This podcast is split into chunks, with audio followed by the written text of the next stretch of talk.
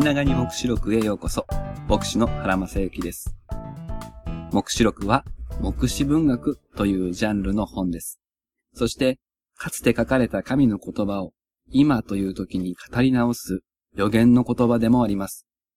すぐに起こるべきことに向かって、物の見方を変え、備えることができるようにする。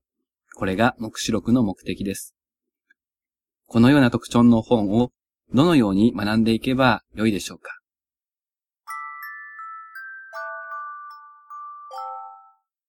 第一に言えることは、想像力を働かせて学ぶことです。ヨハネ自身が見たことを象徴的な言葉を使って書き残しました。ヨハネの目視録は、イメージ映像が文字情報に変換されて記録されたものと言えます。ですからこれを学ぶとき、私たちは頭の中で文字情報からイメージ映像に変換し直しながら学ぶということが必要です。聖書でしばしば、見よ、見なさいという呼びかけがなされます。それは注意を向けさせるための呼びかけである場合が多いわけですが、ことを目視録に限って言えば、想像しなさい、思い浮かべなさいというより直接的な命令として受け取る方が良いでしょう。けれども、あくまでも象徴的なイメージ映像であることを忘れないようにしましょう。現実的なスケッチではありませんから、現実のフレームではついつまが合わないことがあります。イメージの世界ならではの表現をそのまま味わうことが大切です。そして、ヨハネが伝えたいことは、イメージそのものではないということにも注意を払いましょう。象徴的なイメージはメッセージを伝えるため、私たちの現実認識を変えるための手段に過ぎません。例えば、イエス様が白い馬に乗ってやってくる場面がありますが、再臨のイエス様が文字通り白い馬に乗ってくるということを教えたいのではないということです。当時、白い馬に乗って勝利者として世界を駆け回っていたのはローマ皇帝でした。そのイメージが用いられることによって、本当の勝利者、支配者はローマ皇帝ではなくイエス様であるということを伝えようとしています。イメージはメッセージではなく伝達手段です。ですから、目視録が描き出すイメージ映像を現実の歴史の中に文字通り持ち込むことをしないように気をつけなくてはなりません。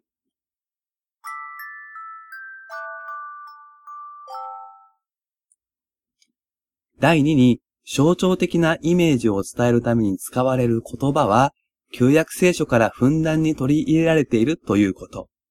それから、目視録が書かれた当時の人々にとって、馴染み深い象徴的なイメージ、これが採用されているということを注意して学ぶことです。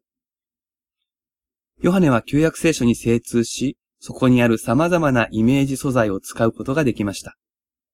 ただ、旧約聖書を引用するということだけではなくて、それを語り直す際に、形を変えることも多々あります。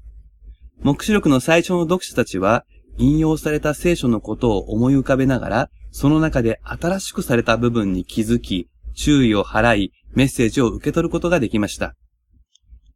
ヨハネはまた、当時のローマ世界で行き渡っていたイメージというのもよく知っていました。21世紀の映像作品でも、オマージュと呼ばれる手法が用いられることがあります。過去の作品の印象的な一場面を別の作品の中で再現するのです。その時、元の作品を知らない人は、そこに込められた意味を引き出すことができません。けれども、わかる人にはわかる。別の作品の別のシーンと目の前のシーンをダブらせて見ることができます。これに似た仕掛けが、目視録にもあるのです。ここに、ヨハネの目視録を読む難しさがあります。私たちは、ヨハネほどに旧約聖書に精通していませんし、紀元1世紀から2世紀にかけて、どんなイメージが流行っていたのかを完全に知ることはできないからです。そのような限界はありますが、それでもなお、この目視録を読み解く作業には価値があります。なぜなら、目視録自体がそれをすることが幸いであると保証しているからです。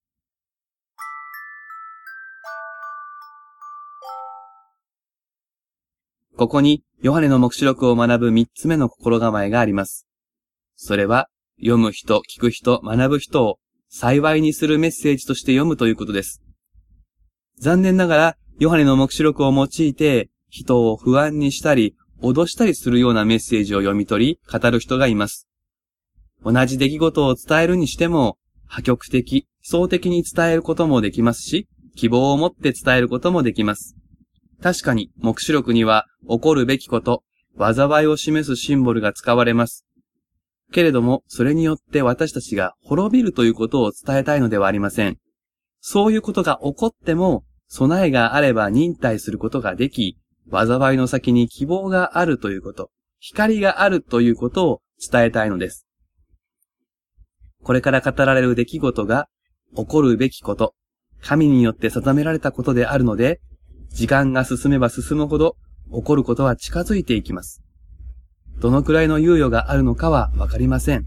けれども、近づいているということだけは確かです。そのような意味で、時は近づいているのです。